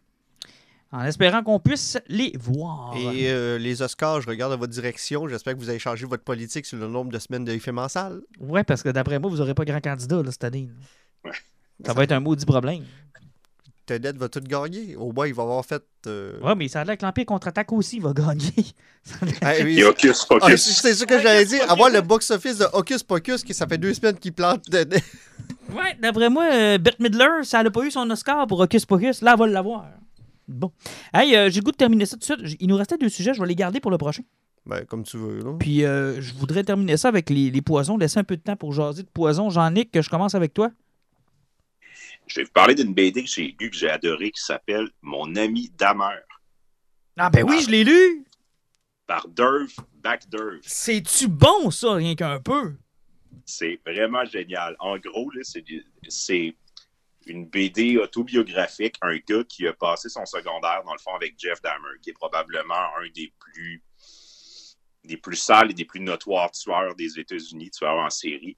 Puis lui, ben, il est allé à l'école avec, puis il a appris ça plus tard. Puis avec ses souvenirs, puis avec ce qu'il est allé lire, les sorties que Dahmer a faites, il a fait une reconstruction de ces années-là, qui sont comme les dernières années que Dahmer a vécues dans la société, en n'étant pas un tueur en série. Fait que ça nous permet de voir ses amis étaient comment, lui était comment, qu'est-ce qui se passait. Puis c'est dessiné d'une manière un peu cartoon, un peu bizarre, avec des traits très, très gros pour les personnages. Là. C'est vraiment un délice. Et je sais pas si t'es comme moi, mais à la lecture de ce livre-là, là, ce qui m'a le plus frappé, c'est à quel point, dans les limites du possible, on avait tous un Dahmer dans notre école secondaire. Là.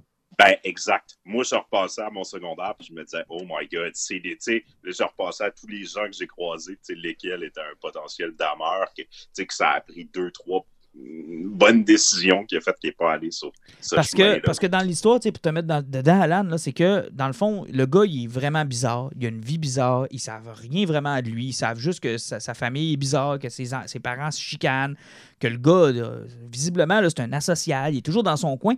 Mais ils se tiennent avec puis ils font faire des affaires. Je ne sais pas si tu comprends ce que je veux dire. T'sais, ils sortent. Ils le trouvent bizarre. C'est parce qu'ils le trouvent bizarre qu'il est avec eux autres.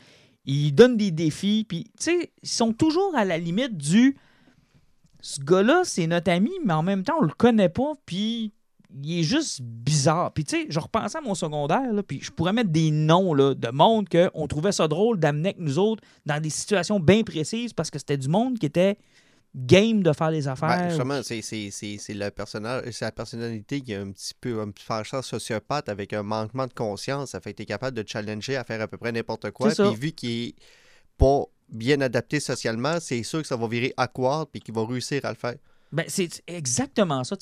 Pas sociopathe, mais tu sais, oui, je pense que c'est le bon mot. Ben, c'est parce qu'il ne faut pas oublier que sociopathe, ça ne veut pas dire tueur en série. Ah, ça veut juste dire quelqu'un qui est mésadapté socialement. Exact. Puis je repensais à mon secondaire quand j'ai lu ça, puis tu sais, je me disais, quand on finit la BD, puis qu'il se rend compte que Jeff Dahmer est un tueur, tu sais, puis qu'il repense à son secondaire, puis il repense à tout. Puis là, le casse-tête se fait, là. Ouais. Puis là, il se dit, ah, oui, quand il a fait ça, ou quand il a dit ça, ou quand... Tu sais, tout est comme éclairé par une nouvelle lumière, là. Puis là, t'as cette espèce de sentiment de culpabilité de te dire quel rôle j'ai joué là-dedans. Puis c'est très intéressant parce qu'il commence la bande dessinée, il y a comme un disclaimer où il explique, il dit le but, c'est pas d'humaniser le personnage, c'est pas non plus de vous faire croire que tu sais, je le comprends mieux que quiconque. Mais il dit, tu sais, j'ai vécu ça. Puis je l'ai vécu différemment parce que, tu sais, à la lumière de ce qui est sorti, on a eu des discussions avec, tu sais, il y a des amis de l'époque avec qui il parle encore. Fait qu'il dit, je veux rien que vous exposer ma vision de ce qu'a été, genre, cette période-là dans nos vies. Puis il a fait, tu sais, tu sens qu'il y a un travail de recherche très, très poussé là, sur comment ça pouvait être. Mais la réflexion aussi, c'est quel rôle tu joues là-dedans? À côtoyer des gens comme ça, puis comment tu les reçois, puis comment... Tu deviens un peu aveugle à ce qui se passe en te disant, bah, tu sais, c'est comique ou encore, c'est pas de mes affaires ou ça m'intéresse pas. Tu sais, quand il dit, quand c'est arrivé, puis là, ben, tu sais, les médias sont mis à aller interviewer, tu sais, les gens qui l'ont connu, les professeurs surtout. Puis, tu sais, la réponse qui ressortait tout le temps, c'est. Ah, ben, on le connaissait pas beaucoup, mais jamais j'aurais cru qu'il pouvait faire quelque chose comme ça. Mais, tu sais, c'était quelqu'un qui dégageait pas beaucoup. Ah, je me rappelle à peine de lui. Puis, tout, tu sais, les gens, tu sais, il y a comme une distanciation qui se fait.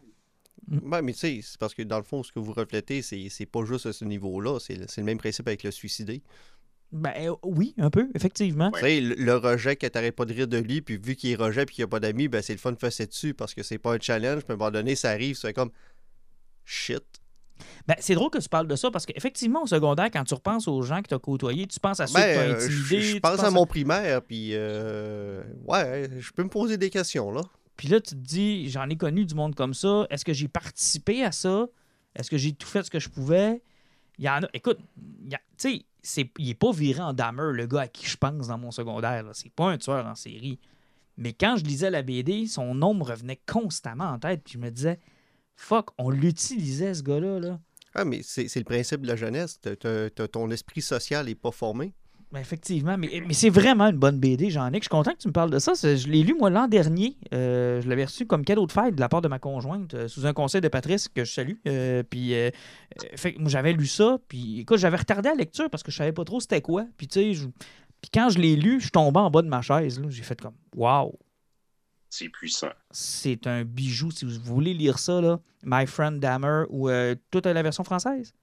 Non, j'ai la version anglaise, My Friend Dahmer, ou c'est Mon Ami Dahmer, de Durf, Back Durf. Ouais, puis ils ont fait un film, hein, je pense.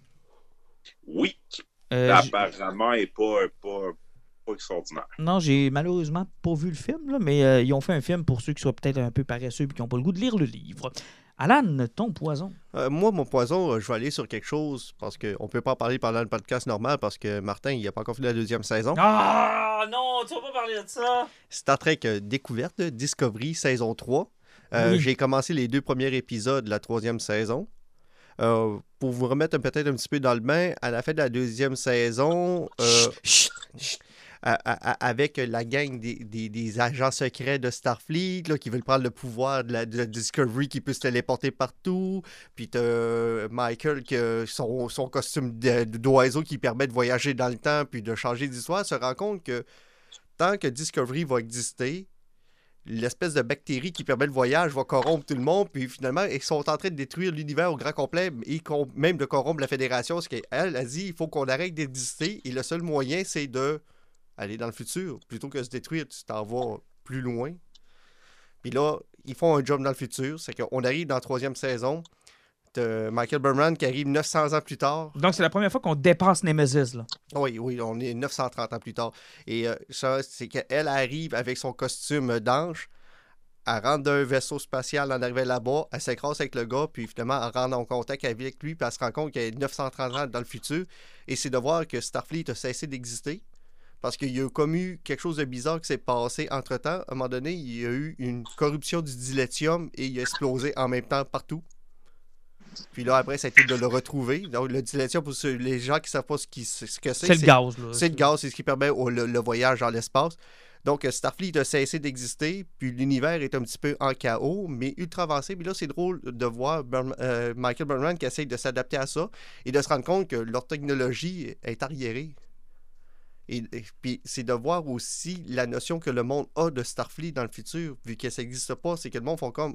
Tu fais partie de Starfleet, vous étiez l'espoir, vous étiez ce qui construisait la galaxie, c'est vous qui unissiez le monde, ce qui s'éloigne beaucoup de ce qu'on a vu des dernières saisons, puis même avec Picard. Oui, où on essaie de corrompre la Fédération. Exactement, puis dans le 2e épisode, ben, on tombe avec l'équipe de Discovery, les autres qui sont arrivés 1 an après Berman.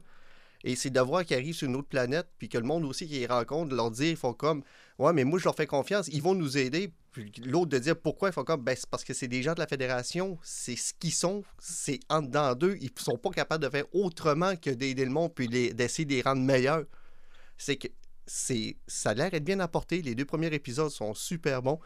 J'ai beaucoup d'espoir sur cette saison-là. Parce qu'on n'aura pas finalement, de ce que je comprends, comment s'appelait la nouvelle série de Star Trek avec Pike, là? Brave New World? Ouais, on va exister. Hein? Oui, mais c'est parce que là, le tournage, la pandémie, je sais même pas quand ça va sortir. Oui, oui. Fait que là, c'est pas mal juste Discovery qu'on a dans l'univers de Star Trek. Exactement. Puis, tu sais, jusqu'à date, ce qui présente... Il n'y a pas la série animée aussi, là? Oui, Lower Deck, mais ça, c'est... Non, c'est Lower Your Expectation. Ça, c'est vraiment mauvais. Puis, j'ai dit, c'est la première fois qu'on va plus loin que Nemesis, mais c'est pas vrai, on a eu Picard. Mais qui était plus loin que Nemesis, mais là, on est plus loin encore. Ouais, c'est 930. Dans le 2e épisode, à un moment donné, leur module de télécommunication, il est pété, puis il emmène justement au gars qui a l'air d'une planète arriérée, qui finalement, c'est des mineurs tout crottés. Le gars, il remonte le module avec 2 crayons qui contrôlent les molécules. C'est qu'en regardant le gadget qui est à côté, il le reconstruit en contrôlant les molécules. Wow! Tu sais, là, c'est les autres qui ont de l'air cheap. OK, ouais.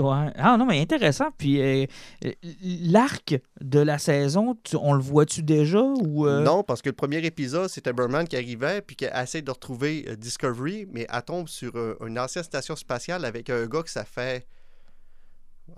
C'est quoi? Beaucoup trop de générations qui se passent ça de père en fils, de faire de la communication pour essayer de rentrer en contact avec Starfleet. Okay. Puis elle, j'ai l'impression qu'elle va prendre le contrôle d'un bastion puis elle va essayer de communiquer avec d'autres personnes de la Fédération parce que les relais sont pétés dans l'univers. OK, fait que là, on ne sait plus tout ce que le monde font. Ils sont plus capables de communiquer entre eux autres. Donc, mais quand Discovery arrive, elles autres, le vaisseau arrive dans 1 an plus tard que Berman. Ça fait que quand elle rentre en contact avec elles autres, elle fait comme moi, ça fait déjà 1 an que je t'ai cité.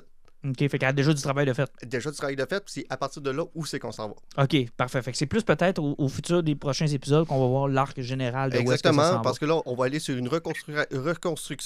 Ils vont reconstruire la Fédération et essayer de comprendre qu'est-ce qui a détruit la Fédération. Ouais, qu'est-ce qui est arrivé. Là. Ah, intéressant. Écoute, je vais peut-être finir la saison 2. T'as pas le choix. Moi, j'ai pas bien le choix pour essayer de me lancer dans la saison 3. Et je vais finir avec mon poison à moi. C'était le 11e volume de Teenage Mutant Ninja Turtle chez IDW qui est sorti la semaine dernière. Je ne l'ai pas fini. Il me reste, je pense, 3 ou 4 numéros. Et j'ai le bonheur de vous annoncer, messieurs, que c'est le retour des Ninja Turtles sur Terre. Et que là, ça avance et que c'est écœurant. Et que ce qu'on a fait avec Maître Splinter... J'ai vraiment hâte de voir comment on va sortir de là. Parce que rappelez-vous, Splinter est devenu à la tête du Foot Clan. Dans le numéro 50, Splinter s'est écœuré du Foot Clan. Il a dit je te propose en duel et Shredder a perdu la tête. Effectivement. Et depuis ce temps-là, Splinter est à la tête du Foot Clan. Et ce qu'on pensait qu'il allait arriver, c'est-à-dire que ça allait devenir une force du bien, au contraire, il est vraiment là pour perpétuer et continuer ce que le Foot Clan est à la base. Là. Il est juste peut-être moins violent que Shredder. Ouais. Mais les visées sont les mêmes, là. Il veut contrôler New York, puis c'est un clan de ninja, puis il y a une hiérarchie, puis... il y a des assassins à sa main. Il y a des assassins à sa main, puis il y a même ses propres fils, il les a mis ailleurs, puis ils ont leur propre clan maintenant. Et quand les Turtles reviennent du procès de Krang, ben on a l'occasion de revoir Splinter, et ils ont à gérer une invasion de la planète Terre. En gros, les Triceratops, tu sais, les Triceratops ont plus de planète. Ils savent plus où aller. Les Utroms sont rendus sur Burrow Island. Puis bon, là, ils cherchent. Alors, ils décident de revenir à leur origine. C'est-à-dire qu'ils ont été enlevés de la planète Terre il y a des milliers d'années. Fait qu'ils décident de revenir sur Terre. Ils viennent en paix. Mais malheureusement, ils se font accueillir avec une force très hostile. Ben, c'est normal. C'est comme des gros Triceratops. Et s'ensuit une guerre dans New York. Une tentative d'invasion. Les Turtles essaient de mettre fin à ça. Splinter veut les détruire. Écoute, c'est complètement capoté. Honnêtement, c'est du bon Turtle. Vraiment du bon Turtle. Mais là, t'es rendu de... Je pense que c'est pas loin du numéro 86. On est à 14 numéros du Shredder in Hell et son retour. Il commençait à mettre des pions sur l'enfer. Ben, pas encore. Pas en tout. Zéro avec une barre. Ben, on l'a vu une fois, Shredder, en enfer, quand Kitson raconte son histoire, entre autres. Ouais, c'était dans un one-shot. Ouais. C'était dans un one-shot. Là, écoute, là, je suis rendu au Rat King. Le Rat King a fait son retour. C'est là que je suis rendu. J'ai vraiment hâte de voir Shredder in Hell. Mais je peux déjà voir qu'il installe Jenica, parce que maintenant, ce qui est plate, c'est que je sais qu'elle va être la 5e Turtle. Et fait que j'ai toujours ça en tête quand je vois le personnage. Puis ça me semble déjà décidé et apparent qu'elle va avoir un rôle à jouer dans la réconciliation entre Splinter et les Turtles. Parce que là, il y a le torchon brûle. Il n'y a plus rien qui fonctionne entre les 4 gars puis leur père. Mais Michelangelo est revenu avec la gang. Il est revenu avec la gang, mais il a perdu espoir de revenir avec Splinter. C'est vraiment deux clans. Les Mutant Animals sont pas là encore assez à mon goût. Ben, dans le numéro précédent, dans le 10e, il était là quand même pas mal, par exemple. Oui, il était là une couple de fois. Là, ils sont un peu mis de côté, donc j'ai hâte de voir où est-ce que ça s'en va. Ben, c'est parce que le arc avec la démon, il était pas mal avancé avant fini aussi. Effectivement. Là, j'ai hâte de voir parce que, tu sais, on a vu Hobbs dans les derniers numéros que j'ai lus, justement, dire qu'il était pas assez là. C'est drôle parce que c'est le personnage lui-même qui dit « Coudon, durant l'invasion, on était où, nous autres? » Fait que ça, j'ai trouvé ça quand même sympathique de nous rappeler que, hey, ils sont encore là, mais ils vont revenir plus tard, probablement avec leur propre histoire. Le 12e volume est supposé sortir au mois de janvier, donc ça s'accélère tranquillement, pas vite. Là. La pandémie a comme mis ça un peu sur pause, puis je pense que le 2-3 mois où on n'a pas sorti de numéro va nous aider, nous, ceux qui pognent les TP, à peut-être rattraper notre retard. Là. Parce que là, c'était parti en exponentiel, cette histoire-là. Il y avait plein de séries en même temps. Depuis le numéro 5, ils ont cancellé une couple de séries. Il y en a moins. Il n'y a plus les 3-4 séries qui roulent en parallèle. Présentement, je pense qu'ils roulent à 2. Là. Ça donne beaucoup de chance. Ça va nous donner une chance de pouvoir rattraper le stock. Puis moi, j'étais déçu du volume 9 et 10. Surtout, vous autres en particulier, le 9, vous n'aviez pas super aimé ça. Là. C'était presque 6 numéros. Bebop et Rocksteady qui voyagent dans le temps. Oui. Ouais. Puis dans le 10, c'était le procès de Krang, puis les elfes. Les maudits elfes, à un moment donné, on s'écœure. Mais le procès de Krang, c'était cool quand il allait chercher tous les témoins dans toutes sortes de mondes bizarres. Oui, j'ai pas le contraire, sauf que quand tu veux... C'était à une époque en plus qu'on savait que Shredder in Hell existait. Tu sais, t'as envie que l'histoire avance. Tu sais que Splinter s'est rendu un trou de cul à la tête du Foot Clan. On dirait que vu que tu sais où ce que c'est rendu, tu veux passer à côté de ça. Parce que la dimension X, ça fait partie du folklore des Teenage Mutant Ninja Turtles, mais ça n'a jamais été le folklore le plus intéressant pour moi. Mais moi, je voyais que te mettre peut-être en conseil. T'imagines-tu lire ça par mois? Ah, ça doit être horrible. Honnêtement, ça doit être horrible. Hey, des 6 mois que tu pars ailleurs que ta série principale sur ça, à un moment donné, tu dois faire oui, c'est bon, mais tu dois avoir hâte. Ah, tu dois avoir... Puis, honnêtement, là, j'ai vraiment soupiré. Quand je les ai vus arriver à New York, là, j'ai fait comme un gros... Puis même si il y avait une invasion qui venait de la dimension X, je me disais, tant il y a aussi longtemps qu'ils ne retournent pas dans la dimension X. Puis tant qu'ils ne retournent pas avec les Ghostbusters. Ah non, les Ghostbusters, c'est terrible. Mais je te dirais que, tu sais, je ne veux pas voler de punch, mais il y a une négociation aussi entre les Utrum puis les Triceratons, puis c'est les Turtles qui font ça. Puis écoute, ça a donné des succulents de bons numéros, là. Puis Baxter Stockman est vraiment un cave là-dedans. C'est vraiment bon. Tu sais, on a revu, tu sais, April est revenu, Casey Jones était là. Tu sais, tous les personnages que moi j'aime, qu'on voyait plus, tu sais. Tu sais, Angel, je la trouve cool. Ouais, moi, mais même Casey Jones, au statu quo qu'on l'avait laissé, qui avait pris la place de son père. Là. Ah, là, c'est mon gars, là, parce que là, il a vraiment pris la place de son père. Puis son père est revenu avec lui. Puis là, ils sont tous les deux avec les Purple Dragons. Puis sont aidés par le Foot Clan. Puis écoute, honnêtement, là, vraiment, vraiment, vraiment trippé. Puis encore à tous nos auditeurs, là, si vous n'avez pas commencé Turtle, là, les volumes sont superbes, sont chers, mais il y en a 11 à cette heure, là, mais ça vaut la peine. Mais IDW sont du bon stock, là. Honnêtement, même dans les crossovers ils ont sorti dernièrement, il faudrait que je vous fasse dire là, le Transformer Terminator. C'est un gars numéro qui était vraiment le fun. Ben, Transformer, leur nouvelle série, j'aimerais ça la faire, mais ils la vendent foutument trop cher. Ouais, mais je vais attendre de voir s'ils vont pas sortir du IDW Collection. Puis là, même présentement, je suis en train de lire Transformer Back to the Future. OK. Parce que 65$ pour 12 numéros, là. Ouais, ça n'a aucun sens. Puis il y a déjà d'autres mini-séries qui commencent à sortir de cet univers-là. C'est que les prochains hardcovers qui vont sortir vont-tu toutes rassembler. Ben, c'est ça, là. Mais Turtle est dans un format que je trouve intéressant. Oui, oui. Parce que t'as pas besoin de te taper tous les volumes de toutes les séries. Tout est là, tu t'achètes, merci. Et hey, puis je terminerai avec ça, Jean-Nic, t'es encore avec nous? Absolument. The Last Ronin, là. Ouais, ils sont en train de battre un record, c'est Turtle. Les 130 000 copies sont sold out. Il y a 71 variant cover, ouais. Tu m'as dit? 71 variant cover. Mais avez-vous hâte de le lire? Je suis curieux. Jean-Nic? Ça va dépendre de ce que je vais lire avant. Comment ça? Ben, j'imagine que ça va être dans le TP 12 ou 13. Ben non, nous autres, on lâche en single. Fait qu'on va pouvoir te la prêter. C'est quand même un projet que Eastman travaille depuis très longtemps. Je vais le lire dans le TP 12 ou 13. Parce que c'est un Elseworld, là. T'as pas besoin de savoir où est-ce qu'on est rendu dans la série, là. C'est un peu le Dark Knight Returns de l'univers des Teenage Mutant Ninja Turtles. Puis, honnêtement, si je vous demandais, selon vous, c'est qui le Last Ronin? Moi, je pensais... Si je vais dans la continuité qu'on a présentement dans IDW, c'est Michelangelo qui fait le plus de sens à cause de son côté humain, puis c'est lui qui a été le plus brisé par ce qui peut se passer dans sa famille. C'est le plus jeune. C'est le plus jeune. C'est que s'il y a quelqu'un... que la maturité à prendre puis de vouloir venger tous ses frères qui a le plus de sens, c'est Michelangelo. Mais j'ai encore espoir que, vu que c'était dans la tête de Eastman de très très longtemps, que c'est encore en noir et blanc, donc on le saura jamais. Jean-Nic? Donatello, j'imagine. C'est mon préféré, fait que j'aimerais ça le voir dans le monde, là.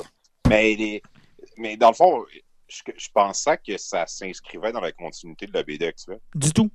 Non, du tout. C'est un projet que Eastman avait il y a très longtemps, finalement, d'un futur apocalyptique. Toutes les Turtles sont morts sauf un, puis il veut venger sa famille un peu, là. Donc, il retourne là-dessus, puis c'est un projet qui savait longtemps qu'il voulait travailler là-dessus. C'est dans le temps que je savais que ces Turtles étaient en noir et blanc. Puis un peu, je pense un peu comme Alan, moi, j'ai espoir que ce soit le Turtle qu'on veut, puis qu'il n'y ait pas vraiment d'indice. Donc, ça va être Donatello.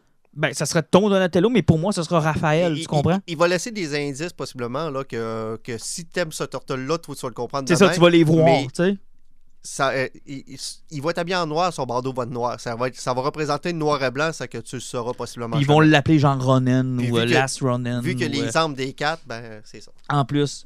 Mais moi, je pense qu'un peu comme toi, qu'il va avoir des indices un peu partout, puis que, tu sais, vu que ton cerveau est mindé à ce que ce soit lui, tu vas voir juste ce que tu veux voir. Puis ça pourrait donner des conversations quand même intéressantes entre fans de Turtle, à savoir c'est qui le vrai Last Ronin. Mais moi, j'espère... C'est sûr que la réponse La plus facile, c'est Raphaël. Parce qu'il a l'air, tu sais, il a l'air méchant, il a l'air seul, il a l'air... Sinon, tu peux y aller encore... déjà été un combattant solitaire. Tu peux y aller encore plus simple. Si tu veux vraiment un vrai Ronin, il faut que tu pars avec un samouraï déchu, c'est que tu pars avec Leonardo. Ouais, ça pourrait. Mais je pense que ça fait... Moi, c'est drôle, quand j'ai vu le cover, c'est Raphaël qui m'a popé en tête tout de suite. Et ça n'a aucun lien avec le fait que mon tatou, c'est Raphaël. Et ça n'a aucun lien. Et ce qui est le fun des Turtles, c'est que quand t'es jeune, t'aimes Michelangelo. Mais quand tu vieillis, puis t'es intelligent, puis t'es brillant, puis t'es une bonne personne, t'aimes Raphaël. Puis quand t'es un tweet, ben t'aimes Donatello. Leonardo. Bon. Sur ce, hey, merci beaucoup les gars. On se revoit le prochain épisode avec Jake. Oh, on va essayer ça. On va parler d'Alice. Salut Jean-Nic. Salut. À bientôt.